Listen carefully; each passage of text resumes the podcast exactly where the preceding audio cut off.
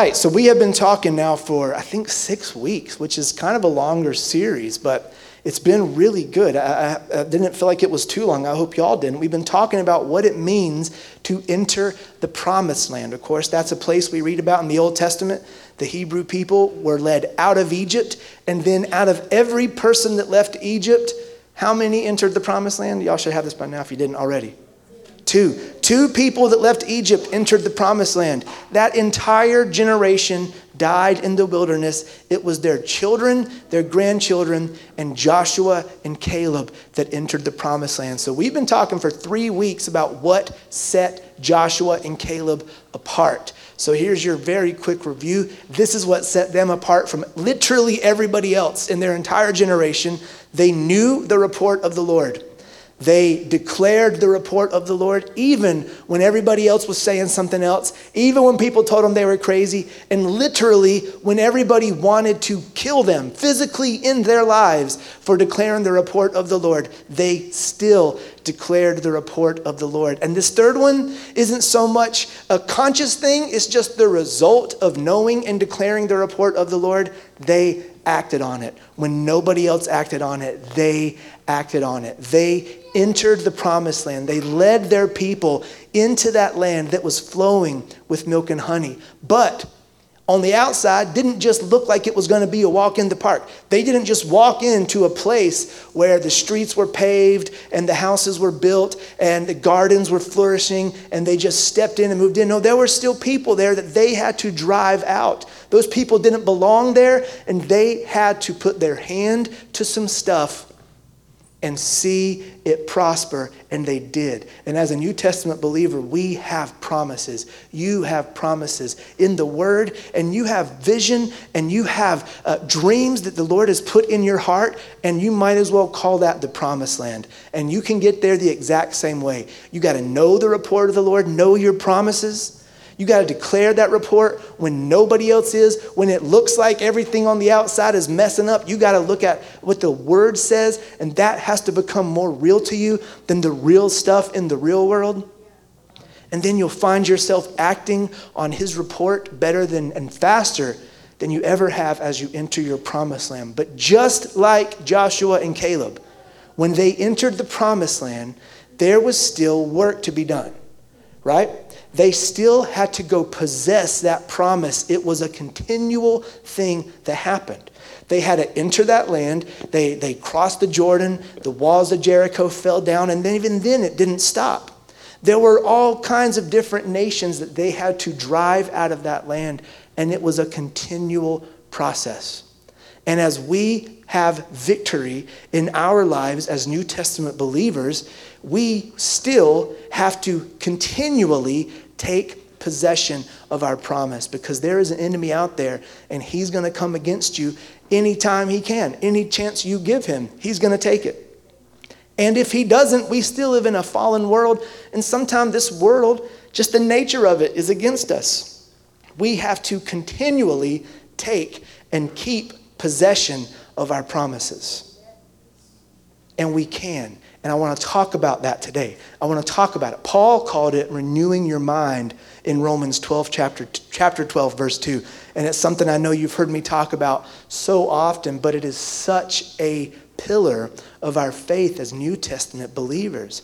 We have to renew our mind according to Paul, because if we don't renew our mind continually with the Word, we will naturally just conform to thinking the way the world thinks. And this world is not interested in possessing the promises of the Lord at all.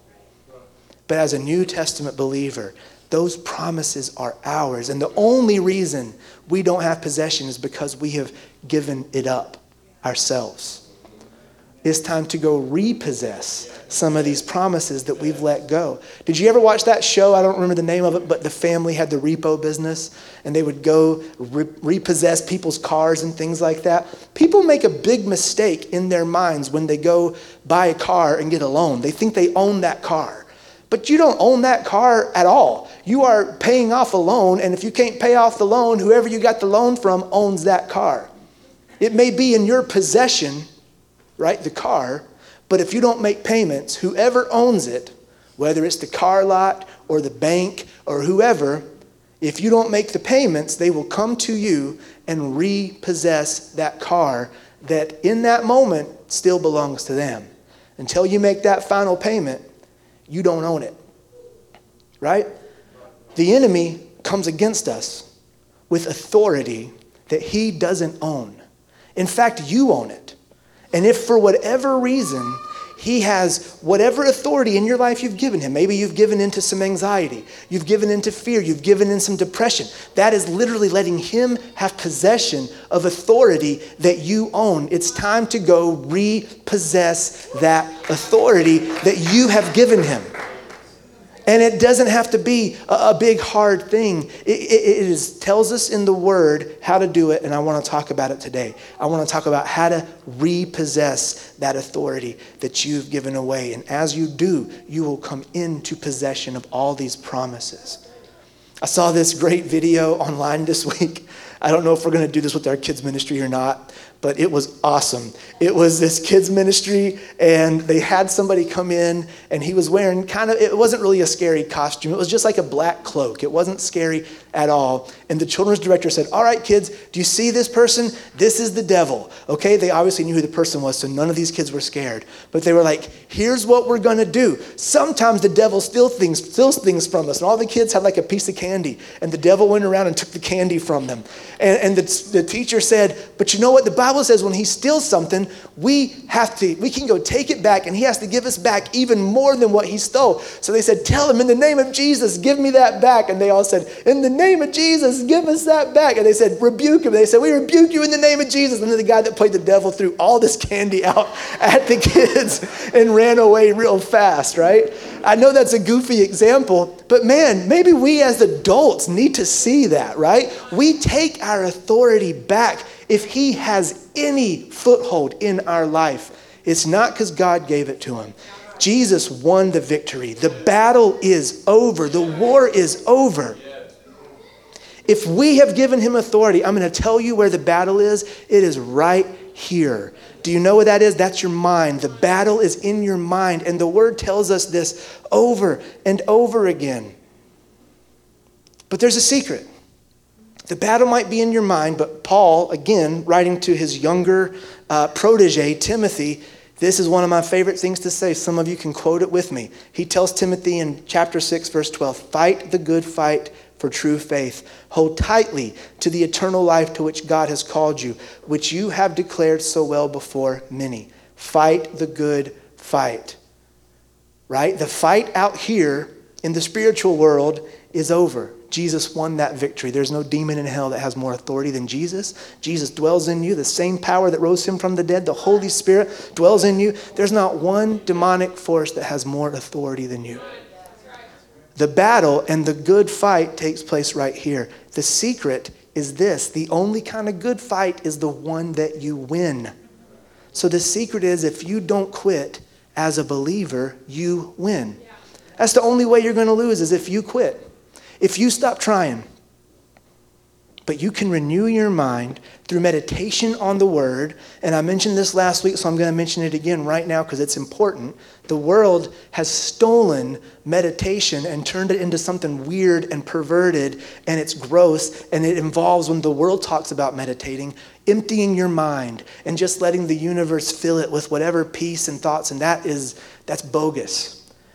But the Word of God talks about meditating. Paul wrote about meditating on the Word. It's actually, though, the exact opposite. Instead of sitting down and emptying your mind and just let, letting whatever fill it, meditating the biblical way is filling your mind with the Word of God. Filling your mind with what God says over what this world says. That is biblical, true meditation. And when we do that, we get victory after victory up here as we renew our mind. Second Corinthians chapter ten, verses three through five, for though we walk in the flesh, right? We're in this world. We can feel it. We can taste it. We can see it, touch it. Five senses. Think about your five senses. We live and walk in the flesh. We do not war after the flesh. For the weapons of our warfare are not carnal. They're not swords. They're not guns. They're not anything you can touch. The weapons of our warfare are not carnal, but mighty through God to the pulling down of strongholds, casting down imaginations. Where's your imagination? In your mind. The weapons of our warfare are not carnal. They're for tearing down strongholds in your mind and every high thing that exalts itself against the knowledge.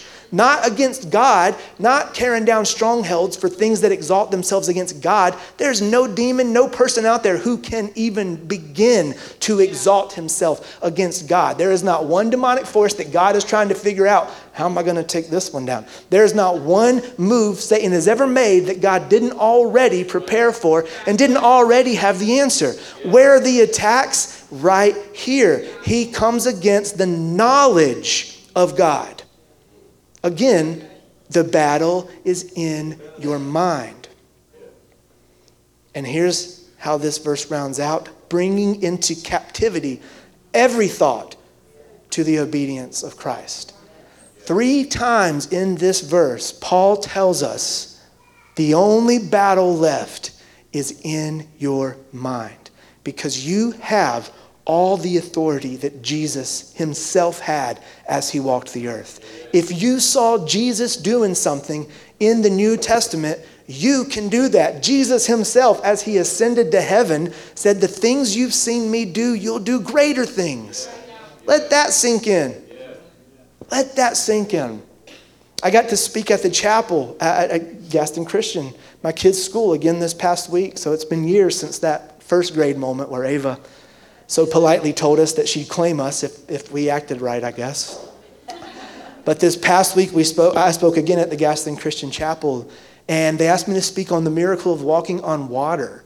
You know, I, I spoke mostly not about Jesus walking on water, but about Peter walking on water, right? Think about that. We always think if you talk about walking on water, uh, for some reason, I think most of us, our minds go straight to Jesus. There was another miracle that happened in that moment. Peter walked on water as well. And as long as his eyes were on Jesus, he kept walking. But the Bible says when he looked around and saw that the winds were heavy and the waves were large, he began to sink. Thank you, God, we still have a Savior, that when we begin to sink, he still reaches down and grabs us and pulls us up out of the water.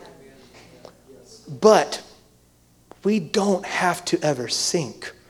We can keep our eyes on Jesus and, according to Paul, cast down the thoughts that exalt themselves against the knowledge of God, cast down vain imaginations, bringing those thoughts into captivity to obedience of Christ. What does that mean? That means when you're looking at a situation and your thought that maybe you don't even consciously think on purpose, it's just a natural thing. You look at the situation and here's the thought, well, this is an impossible situation.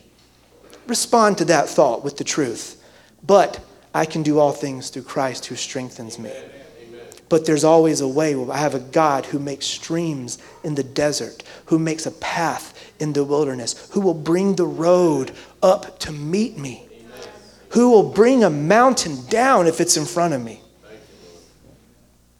Well, I'm dealing with a sickness, and, and the Bible says I'm healed. Your first thought, well, I'm sick. Take that thought into captivity. Maybe you want to be real specific and you want to look at yourself in the mirror and say, body, you might be dealing with the virus, but in First Peter two twenty-four, the Bible says, by the stripes of Jesus, I was healed. Isaiah fifty-three four says, he was wounded and I was healed. Even when my five senses tell me I'm sick, there is the word of God that says I'm well. A lot of us just need to shift our perspective from thinking I am a sick person trying to get better to, as a believer, our perspective should be I'm a well person. Sickness is coming against me. It's not going to last. You can walk in victory over that. You might see things, you're, you're, you're attempting things. You're, you're working on a, a business or you have an idea and you're seeing, you're not seeing success. Well, in the natural, you might have this thought, this is a failure. Remind yourself and out loud respond. Psalm one three says, I'll put my hand to something as a believer and I'll see it prosper. And even if I've seen something not succeed, that's not the end. I'm not going to quit. And I'm going to take those thoughts into captivity. It's all, it all goes back to this one word that, uh, again, is a word that con- it's all about up here, and that's the word believe. Belief. We believe in our minds what the truth is, and we act on it. So we have to get to the point when the truth that's in God's word has a stronger foothold in our mind than the truth we see with our five senses. So how do we do that? Well, First Corinthians, or I believe, sorry, Second Corinthians, Paul told us that it's about casting that unbelief out of our mind. And Jesus talked about that too. So I'm going to get to that. Here's the next twenty minutes for this message. We are going to talk about the three different kinds of unbelief that come against believers and how to counteract that unbelief, because it comes against every one of us, unbelief. As we counteract that unbelief, that is doing exactly what Paul said. That is bringing our thoughts into the obedience of the word. That is winning the battle in our mind, and you will see yourself possess the promises of God more than you ever have. So I'm not going to spend much time on the first two because they're pretty explanatory. We'll spend most of our time on the third one, but here's the first kind of unbelief that believers deal with. It is unbelief because you simply just don't know. You know, there's people that are right now going to the grave. This is the worst thing I can imagine. Going to the grave having never heard about Jesus. And as the church, our job is to go tell them. Jesus said, go into all the world, tell them this gospel. They don't believe simply because they haven't heard. I told you this story two weeks ago, but a friend of mine, an actual close friend of mine in Colorado, just encountered these two uh, kids in the parking lot of a Target. And the Lord told him to take care of them. And he bought them some food and started telling them about Jesus. These kids, they were twelve and fifteen, had never one time, even on T V or something, heard the gospel. They didn't know who Jesus was. They had never even heard that name. There are people still today in our city who don't believe simply because they have just never heard. And that goes beyond salvation. Some people aren't walking in their promises because they have never heard that God has made promises to the believers. He, they don't know that he healed our sicknesses. They don't know he carried our diseases. They may not even know that he forgave our sins, and they're walking around in guilt and condemnation because nobody has told them. There is now, therefore, no condemnation for those who are in Christ. So how do you cast out unbelief because of lack of knowledge? You just got to go get the knowledge. You got to go get the knowledge. I'm assuming if you're here today, if you didn't come in with any knowledge, you're at least getting some right now. So that's a good step. Here's the second kind of unbelief. Unbelief from just bad teaching. Just people saying things and you just believed it and it's not true at all. I always think about this at funerals. You hear people say this sort of thing. God needed an angel or something like that. Who told you that people become angels when they die? Is it Bugs Bunny? I think it was Bugs Bunny. Because when Bugs Bunny dies in the old Looney Tunes cartoons, he ends up floating up with angel wings and playing a harp on a cloud. Right? That is not what happens when you die. God made angels and he made humans, and neither one becomes the other. There is unbelief sometimes because of bad teaching. I know people who aren't trying to get healed because they think that God made them sick. They think that God's trying to teach them something, so they're not praying and saying, Lord, uh, help me overcome this sickness. Now, you can actually find out who really believes that and who doesn't.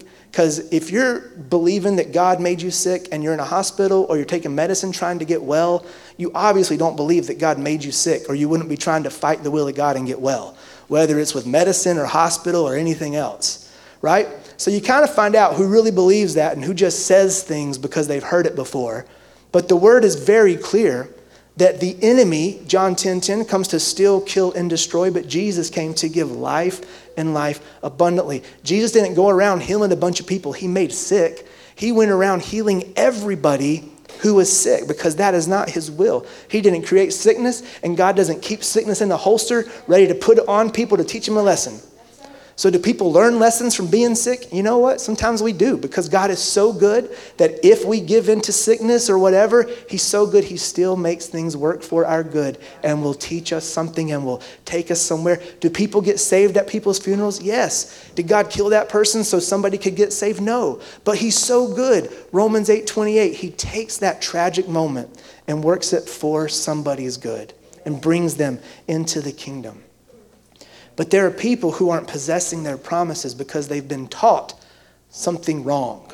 They've been taught something wrong.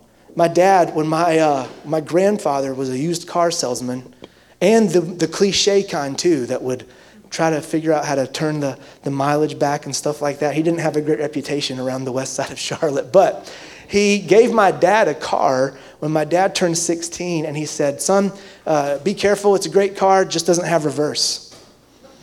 It just doesn't reverse. So my dad drove this car for six weeks and never parked it somewhere where he'd have to reverse out. He would pull into parking places only where he could pull straight into the next place and pull straight out. So that was, it took a lot of time, and it was very frustrating for him. After six weeks, he drove my grandfather somewhere, and he was driving around a parking lot looking for a parking place he could just pull out of straight.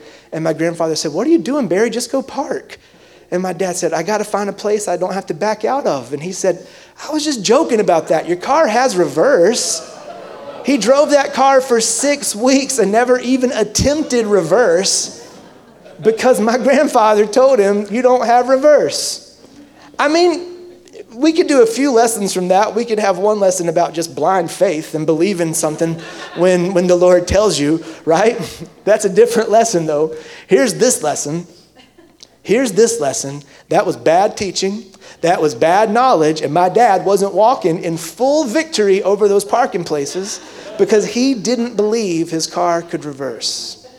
There are a lot of believers who don't believe they have the same power on the inside of them that was resident in Jesus. So when we come into contact with somebody who needs a word of encouragement, what we think sometimes is, well, who am I to encourage this person? I, I messed up yesterday, and, and, and who am I? No, you are the hands and feet of Jesus in two thousand twenty-two.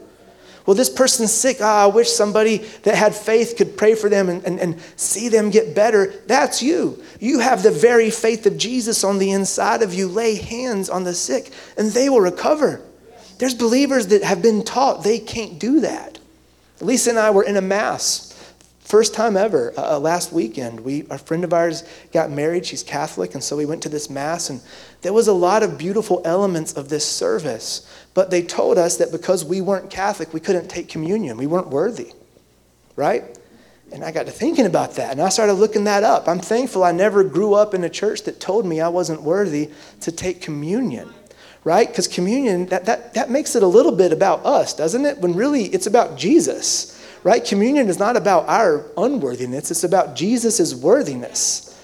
And when we haven't been taught wrong, we understand that communion, the physical act of, of eating the bread, of, of drinking the wine, and the metaphorical act, or, or the act, well, it's not really a metaphor, but the actual act of communing with the Father is never based on our worthiness. It's based on Jesus. But we have people who aren't taking physical elements of communion and are also not communing with the Lord because they have been taught they are not worthy. Do you know you're worthy through Jesus? It's not about our worthiness. It never was. It's about Him. Yes, in our flesh, we are not worthy of salvation. But it's not about us. It's not about our flesh. Our faith is about Jesus, the Lamb who was worthy, who took our sins upon the cross, took them to the grave, and left them there. Is the Lamb still worthy today in two thousand twenty-two? Yes, the Lamb of God is still worthy. That means you and I are made worthy. His righteousness is now accounted to us. And if there is ever bread and wine in front of you, Jesus said, as often as you do this, remember me. That's the requirement. Remember Him. Can you imagine in that moment only thinking about yourself? When we, uh, my favorite communion we ever did here was during shutdown. I think we shut down for about seven or eight services. Maybe it was just six. But I don't know if you guys remember, but during two thousand twenty, during that first service, I sent out a little thing on our social media and said, let's take communion together with whatever elements you have in your house. It doesn't have to be bread and juice or bread and wine. It can be whatever, right? You can, uh, we, we use whatever. So I said, hey, post what you took communion with online after that service. And boy, some of it was funny. We had goldfish and and, and coffee. We had Cheetos and Sundrop. That was probably Taylor Gunn uh, or Paul, Cheetos and Sundrop. That was probably the most Gastonia communion that was taken that day, Cheetos and Sundrop. I don't know anything that could be more Gastonia than Cheetos and Sundrop. Maybe Funyuns and Sundrop, or like Cheerwine and Tony's Ice Cream or something. I don't know. But we had some very creative communion taking during that first week of shutdown. And you know, as long as we remember Jesus, that he is worthy, when we understand our worthiness is not what's in question and his worthiness is never in question, we can partake in communion every second of every day. God said we can come to his throne room boldly. He didn't say, when you act right, come to my throne boldly. He didn't say, when you get your behavior together, come into my throne room boldly. When you get your thoughts right, when you get your mentals in order. No, he said, come to my throne room boldly. That veil, that curtain that separated men from the presence of God was torn from the top to the bottom when Jesus died. A sixty to ninety foot curtain, sixty to ninety feet, was ripped from the top to the bottom. There's no physical way a human could do that. Maybe we could figure out a way from the bottom to the top. But from the top to the bottom, that was ripped. Gave full access to the presence of God for every person who would believe. And where's that belief? Right here. That's the battle. Our very salvation starts with the act of Jesus and our belief. That's the second kind of unbelief. It's bad teaching. So how do you combat it? How do I know if I've been taught bad? Well, if you come to this church, I'm telling you, you hear some good stuff from a lot of different people. And then once you hear it, go to the Word and find it out for yourself. I hope you're not even, I mean, like, if you know me, then you trust me. I mean, like, maybe you take my word for some things. But I want you to go home, open the Bible, and be like, is that what Pastor B J said true? I mean, everything I tell you, I back it up with Scripture, so you see that. But there is something else about going to the Word for yourself and discovering the truth. When I discovered the truth, when I heard that God was love and I really believed it, one of my favorite things that I have, that I have, I have lots of Bibles, but the Bible I used before that moment, I was eighteen years old, and the Bible I used to read every morning and to take notes in has this mark in, in, in the book of Psalms when David says, renew a right spirit within me, Lord. I had a little note beside that that said, please, Lord, renew a right spirit within me. And then I heard the truth when I was eighteen, that my spirit was renewed through Jesus, that all things are created new, that my spirit became a new creation and was as complete as it would ever be in Christ. About two months after that moment, Lisa gave me a new Bible for Valentine's Day. And when I got to that chapter of Psalms that year, there's another note now in that Bible. And where David said, renew a right spirit within me, I have a note now that says, thank you, Jesus, you did this. David wanted this more than anything else, and I get to experience it. I have a new spirit renewed because of you. Man, that's awesome. That's powerful. But I had some bad teaching.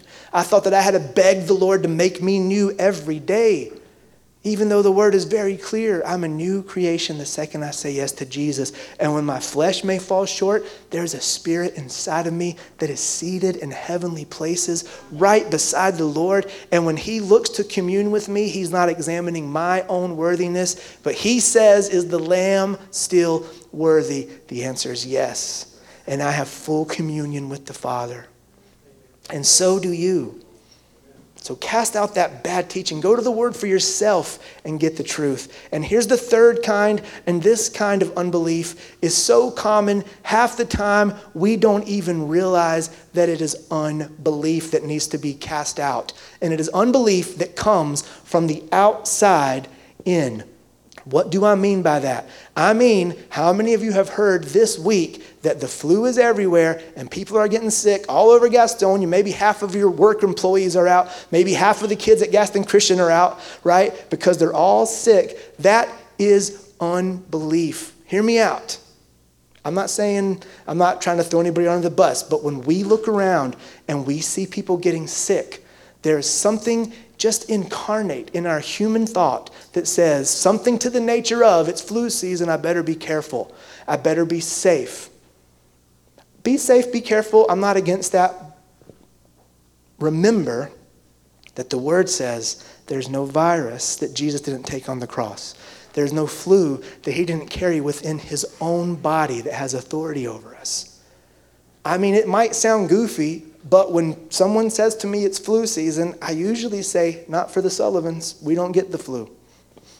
Maybe that offends somebody, but remember, Joshua and Caleb declared the report of the Lord even when people said otherwise. Even when it made them mad, they declared the report of the Lord. I'm never rude about it. And sometimes moments come by real fast, and, and maybe I miss it, but as soon as I walk away, I'll out loud say, Sullivans don't get flu, we don't get flu, and I can't remember the last time any of us had flu, right? Unbelief, commercials, it's flu season. Unbelief, see it as that. It's not innocent, not for a believer, right? That's just one example. How about watching all these exaggerated news stories and allowing fear to set in? I mentioned this a couple weeks ago, but a couple years ago when the Charlotte news started calling whatever hurricane the world's first nuclear hurricane. That's impossible. There's no such thing as a nuclear hurricane. But when I heard it, I wanted to go buy propane that I couldn't even use. I don't even have anything that uses propane. But that's my point. I allowed fear and unbelief in my heart because of a news story that was riddled with unbelief. Tell me there's a hurricane. Tell me it may come to where we live, right? And I'll do whatever preparations I need, but I'm going to remind myself that there's no storm that can't be calmed by the words that Jesus used when he said, peace be still. I have authority over that. That there's no weapon that is formed against my family that will prosper. And if a hurricane is formed against my family, whatever, come on, but you're not going to prosper. And I'm not going to give fear any type of foothold. When I was younger, my parents were watching this show called E R. I know you guys remember that. Some of you have heard this story, but there was a boy who was my age and kind of looked like me that got some rare disease that night, and he died, and I went to bed that night terrified I was going to die. That is unbelief. It hit me from the outside like an attack, and it came from the show called E R. Now, if I could do it all over again, if I could be sitting there beside eight-year-old B J, I would have been like, hey, that's not going to happen to you because the Bible says that weapons against you won't prosper. That's not going to happen to you because the Bible says that Jesus took whatever weird disease that was on the cross and healed you from it.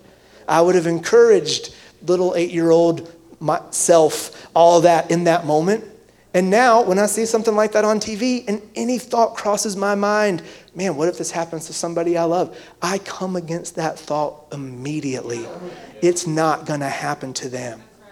You know, one of the things that Job says in the book of Job, when he loses everything he has, uh, the enemy steals it from him. And of course, by the end of that story, God gives everything back to him double, right?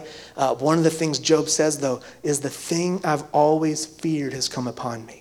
If you read that story, he was so obsessed with the idea that his kids would die, he himself made sacrifices for them every night. His entire life was controlled by the thought his kids, his children, would die and if he didn't make these sacrifices for them. Man, the enemy had an entrance into Job's life through fear because of unbelief. And we have a covenant that is so far greater than Job's, you can't even put it into words how good our promises are. But when fear comes against us, that's unbelief. And stop seeing fear as something that comes from the inside out. Fear comes from the outside in. On the inside, you're wall-to-wall Holy Ghost, and your spirit is not a spirit of fear, but it's power, love, and a sound mind. That's what's on the inside of you. When fear comes, it's from the outside.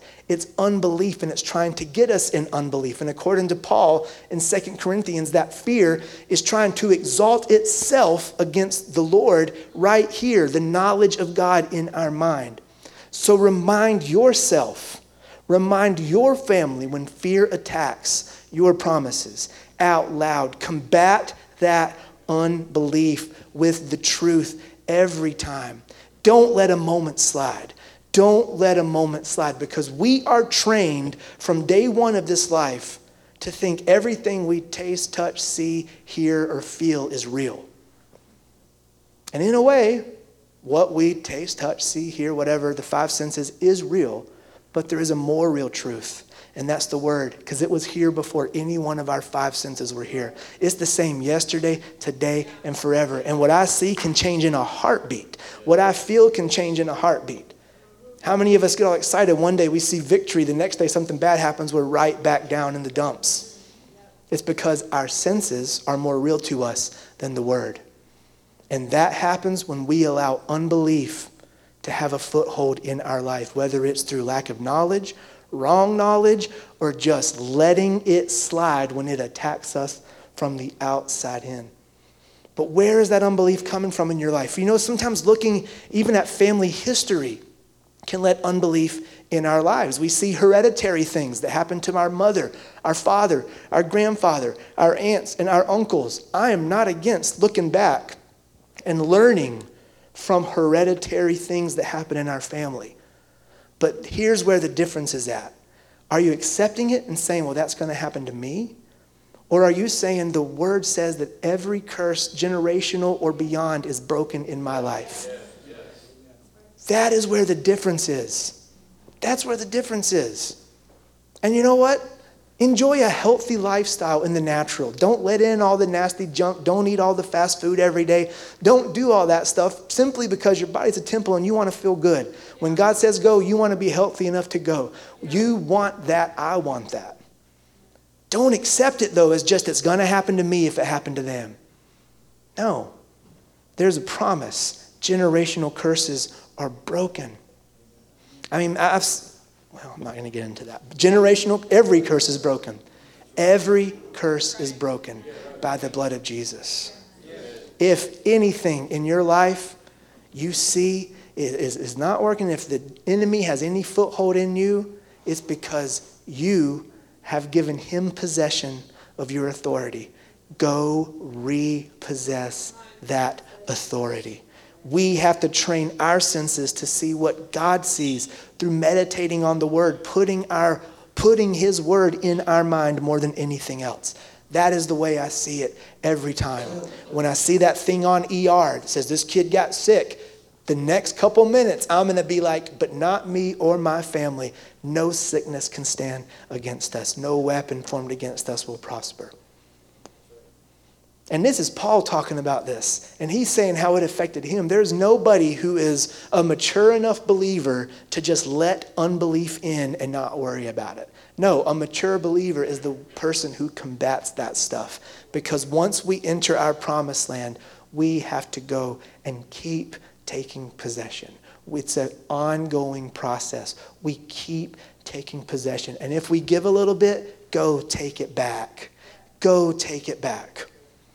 Lisa always says, if you give a mouse a cookie, he's going to ask for a glass of milk. The enemy, in this case it's a mouse, is never satisfied with whatever you give up. He wants more. He always wants more. He's after all of the word that's inside of you. And honestly, he's way more interested in taking the word from you than even killing you. Because you'll do more damage out there without the word than you would dead. I'm just going to throw that out there. A believer that's full of the word and keeps possession of his authority, of her authority, and of every promise. The word dangerous isn't even the right word. I don't even know the word we can use for the person walking in authority, how dangerous they are to anything the enemy is coming against. Any time he comes against you, any time he comes against your family, your city, your church, your job. Man, he's going to learn fast, because if he steals something and you go take it back, the Bible says he's got to return it seven times. That's a big difference. You're going to break the enemy's bank when you go take back whatever he stole from you. Go repossess those promises. Get in the word. Get the knowledge. Get rid of the bad stuff. Get rid of those bad teaching and get what the word says. And then number three, combat unbelief that hits you from the outside. It comes from everywhere. Sometimes it comes from looking at our own circumstances. Combat that unbelief. What a mess I made. All right, thank you, Lord, you're the God who cleans up my messes and makes a way where there's no way. Combat that thought. Don't let it slide. Don't let it slide. You got the authority. You got the Holy Ghost on the inside of you. Wall to wall, Holy Ghost. The power that raised Jesus from the dead is resident on the inside of you. You are a uh, inheritor of the promised land, of the promise, every promise that God gave you. Where do I find these promises? Get to know your Bible. Get to know the Word, because the promises in there are for you. They're for you. It even says in the New Testament, the promises that God made Abraham are ours today. So whether you're reading the Old Testament or the New Testament, those are your promises. Amen? Amen. Thank you, Jesus. I'm going to invite the band to come up. I told you you'd have another chance to say thank you before we were done. Uh, the band is going to lead us here in just another few minutes of worship. I always want to give our church a chance to respond to the Word with worship, with praise. I just don't know a better way to respond to the Word. The Word is always good news. The Word is always encouraging. And right now, we have a chance, no matter what is happening around us, to stand up or to stay seated, but to lift up hearts of thankfulness and say, thank you, Father, for your Word. You can even use this moment right now to combat any unbelief. Some of us came in here thinking about situations, and I, I just feel this by the Spirit. Somebody came in here today thinking about what you have declared an impossible situation. You've used that word within yourself. This is an impossible situation. Somebody has used that exact word, and so right now you're like, you're talking about me? If you use that word, yeah, this is you. The Lord is speaking to you right now directly. And in the natural, every situation is impossible. But you're not just natural. There's this thing called supernatural, and that's the Holy Spirit, and He's on the inside of you. If you're a believer, that impossible situation is possible because of Jesus. He makes streams in the desert. He makes a way where there is no way. Man, I can't wait till some friends of mine share this powerful testimony that I just heard this morning. I'm going to ask them to share it. Kind of asking them right now, but it'll be a, it'll be for another week. But they made a faith move, and they sowed some seed, and then saw some incredible breakthrough when everything around them was telling them that it wasn't working. I just can't wait for you to hear this testimony, and there'll probably be a lot like that. I know there's a lot like that in the house right now, but let me tell you, we have a God that made a living off making the impossible possible. Whatever that situation is, there's a way. Don't let unbelief take root in your mind. The battle is over. When you win this battle, you see victory every time. Every time you see it on the outside. Thank you, Father, for your word. Thank you. We rejoice in the truth that you've given us. We rejoice in who you say we are and who you are. Right now, I just pray that you begin to show us individually how to believe your word more than we believe our five senses. That's why the word says we walk by faith and not by sight. We walk by faith and not by what we see, taste, hear, touch. Thank you, Father. Every second of every day, you will inspire us to see what you see. Show us how to make time in our schedule to dive into your word and get the truth for ourselves. You know, John said that it's good to have teachers. That's why you're here today. You see some You see some personal value in having a teacher, and there is great value in having a teacher. John also said that if you have the Holy Spirit, you need not any man teach you, because the Holy Spirit will lead you and guide you in all truth. Even if you're hearing something from a teacher, you have the Holy Spirit on the inside of you that will show you the truth and make those things even more real to you than just me saying it from a pulpit or anybody else. You got to take time. Some of us, the only thing we're lacking is taking that time to get into the Word and to get with the Lord and to get tangible revelation for ourselves. It's just a time for a lot of us. Make the time. It's more important than hours of sleep. Like, get an hour less sleep tonight if you have to do that to spend time in the Word. It's that important. And God will give you rest. He'll give you supernatural rest, and He'll multiply your sleep. Thank you, Father, for who you are and for your Word. We believe it. We believe it at F C G. We believe it in the Sullivan house over anything else. Amen. Hey, let's all stand if you can, and let's respond with just a few minutes of worship, and then I'll come back up and close this out.